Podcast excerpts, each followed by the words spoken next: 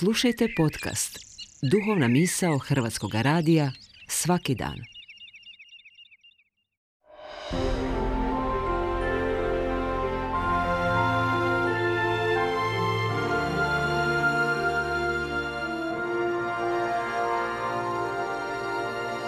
Duhovna misao. Urednica je Blaženka Jančić.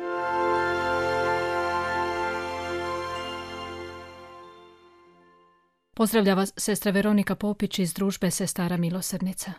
Nevjerojatno je koliko nas dinamika svagdana brzo uvuče u nezaustavljivu igru u kojoj kao da na končić nižemo šarene perlice. Veće, manje, teže, lakše. Perlice nekih definiranih cjelina za koje smatramo da nam oblikuju život. Slažemo ih, dodajemo ih na taj lančić, te naše značajne i uspješne događaje, susrete i slično. Izgledaju nam poput uresa koji nas od drugih ljudi razlikuje. Pa se može reći, to je ona osoba koja oko vrata ima puno velikih pozlačenih perlica. No, je li to zaista tako? Jesmo li jedinstveni samo po tom uresu kojeg sebi biramo i stavljamo? Jer ne određuju nas samo uspjesi lijepo oblikovane perlice. Identitet nam je ipak negdje drugdje. Ne u zemaljskim perlicama, u praznoj razigranosti. Bljesak te spoznaje može nas uznemiriti jer u silnom nastojanju izgradnje svog identiteta nizanjem uspjeha ne dobivamo odgovor na pitanje tko sam. Gdje li je moj izvor? Gdje li pak uvir? Pojavljuju nam se ta pitanja baš poput bljeska jer postajemo svjesni da žurimo drugoj obali. A igra u kojoj smo upali učinila je da smo se prestali brinuti za svoje unutra, za duhovnu dimenziju. Usredotočenost na tijelo, Neku izvanjsku sigurnost potiče i zabrinutost, budući da je potreban ogroman trud da se posjed osigura i održi u postojećem opsegu. Isus nas toga upozorava.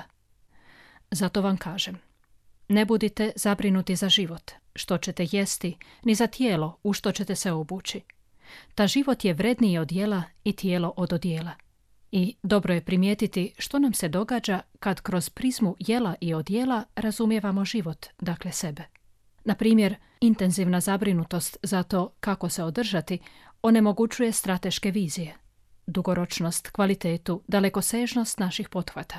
Sve postaje nekako plitko, površno, pa i nametnuto, praćeno senzacijama, sugestijama, usmjeravano manipulacijama, što je odlika suvremenosti.